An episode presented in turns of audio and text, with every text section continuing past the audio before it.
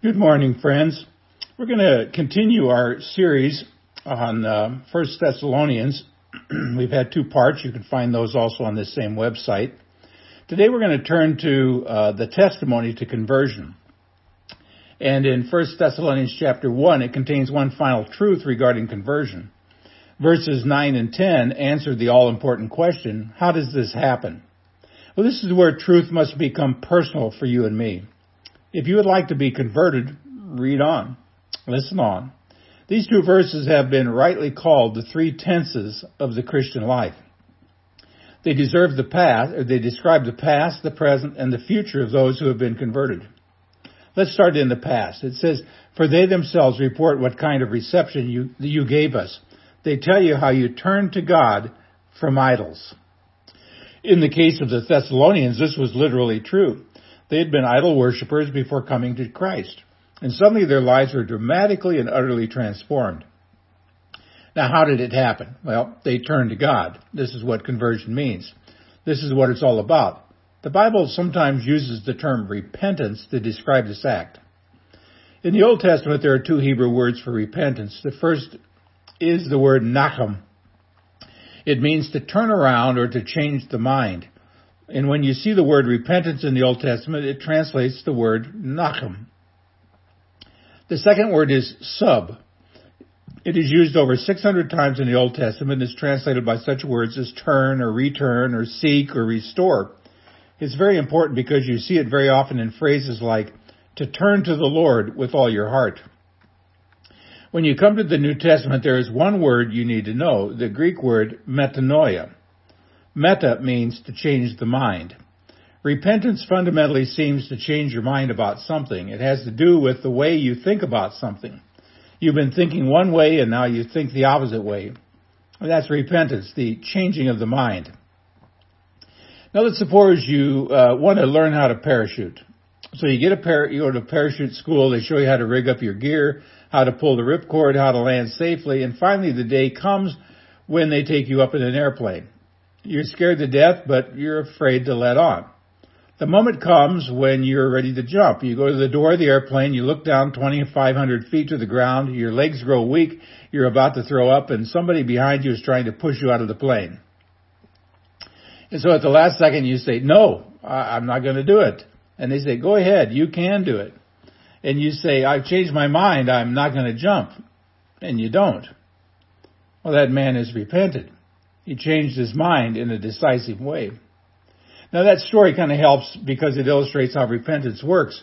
Repentance is a change in the way uh, you think that leads to change in the way that you live. when you really change your mind about something, it's going to change the way you think about it, talk about it, feel about it, and act about it. And I'm suggesting that true repentance is more than just a little game you play in your mind.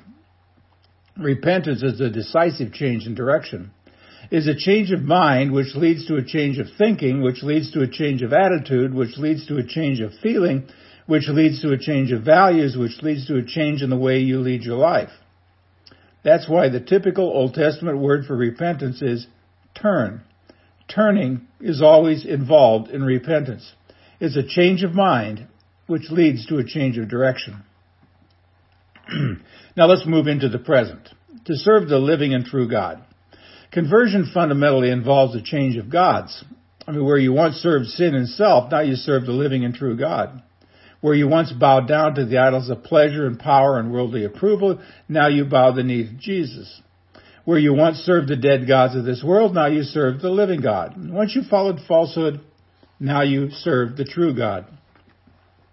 This in many ways sums up the whole truth of the Christian life. We are here to serve God day by day and moment by moment. We are His servants put here to do His bidding, acting on His behalf, always seeking His best interests and hoping always to please Him. As the old Christian song said, you gotta serve somebody. No one is truly a free moral agent. You either serve self or you serve God. Well, let's look into the future now. The verse says, and to wait for his son from heaven, whom he raised from the dead, Jesus who rescues us from the coming wrath. So that's the future tense of the Christian life. we turn, we serve, and we wait for Jesus to return. This tells us that the second coming is not some esoteric doctrine which we may believe or not depending upon our preference. It's the fundamental motivation for the entire Christian life. Conversion begins when you turn to God. It's nothing more or less than an intentional turning of oneself to God. Because it is intentional, it doesn't happen by accident or automatically, nor can anyone else turn for you. You yourself must decide to turn to God. No one can make that decision for you. Now conversion also means turning away from your idols to the living and true God.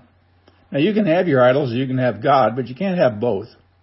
To the Thessalonians, this was literally true because Greek religion was filled with idols of various kinds. All the heroic gods who supposedly dwelt on Mount Olympus were nothing more than detestable idols. The religion built upon these idols was degrading, obscene, and perverse. It generated fear, vengeance, immorality, demonism, and slavery. This idolatry was the foundation for government, religion, amusements, social clubs, and everyday labor. It literally permeated every aspect of society. For a Christ follower to reject all of that and to follow Jesus meant rejecting the very foundation of society itself. Yet that is what Jesus calls men and women to do, and that is what the Thessalonians had done. It's important to remember that not all idols are made of wood or stone. We have our idols today as well, only they're a little bit more sophisticated, that's all. I mean, an idol is anything in the world which we look to as the ultimate source of value. So a job, a house, a car, a title, a possession, a relationship, any of these can become idols when we look to them for our sense of worth and values. Now remember, the sin is not in the wood or stone. Those things were not, are, those things are morally neutral. I mean, even carvings or images themselves were not sinful. It is the meaning or value attached that becomes sinful. In that sense, anything good may easily become an idol. Now, what does passages say? Let me summarize in a few concise statements what it's telling us. First of all, conversion is an act of God that begins in eternity with His choice of us. Second, the choice is made real in our life by the proclamation of the gospel by spirit empowered men and women who speak with full conviction. And third, conversion ushers in a radically changed life which is built upon receiving, living, and speaking the Word of God. Four, conversion thus means a revolutionary turning in your life from every idol to the true and living God. And five, Conversion leads to a life of service to God and patient waiting for Jesus to return. So the question is, friends, are you converted? Remember that conversion, first of all, changes the direction of life. And second, it stands the test of time. So either you are or you aren't. You have turned or you haven't turned. And unless you are converted, you will never get to heaven. So how can you be converted? Well, the answer is pretty simple. You need to transfer your trust away from yourself and place it fully upon Jesus Christ. You must turn from self-worship, good works, and every idol in your life and wholly depend upon Jesus as your Lord and Savior. The Christian life begins with conversion. So, have you ever been converted? If the answer is no, or if you're not sure, I urge you to turn to God. Turn from your sin. Turn from your idols. Turn from your past. Turn from your self-worship. Turn from all that is evil. And instead, by the power of the Spirit, turn to God and say, Lord Jesus, I transfer my trust to you as my Savior and Lord. And I pray that you will do it even as you hear these words. Until next time, see the vision, live the mission, and feel the passion.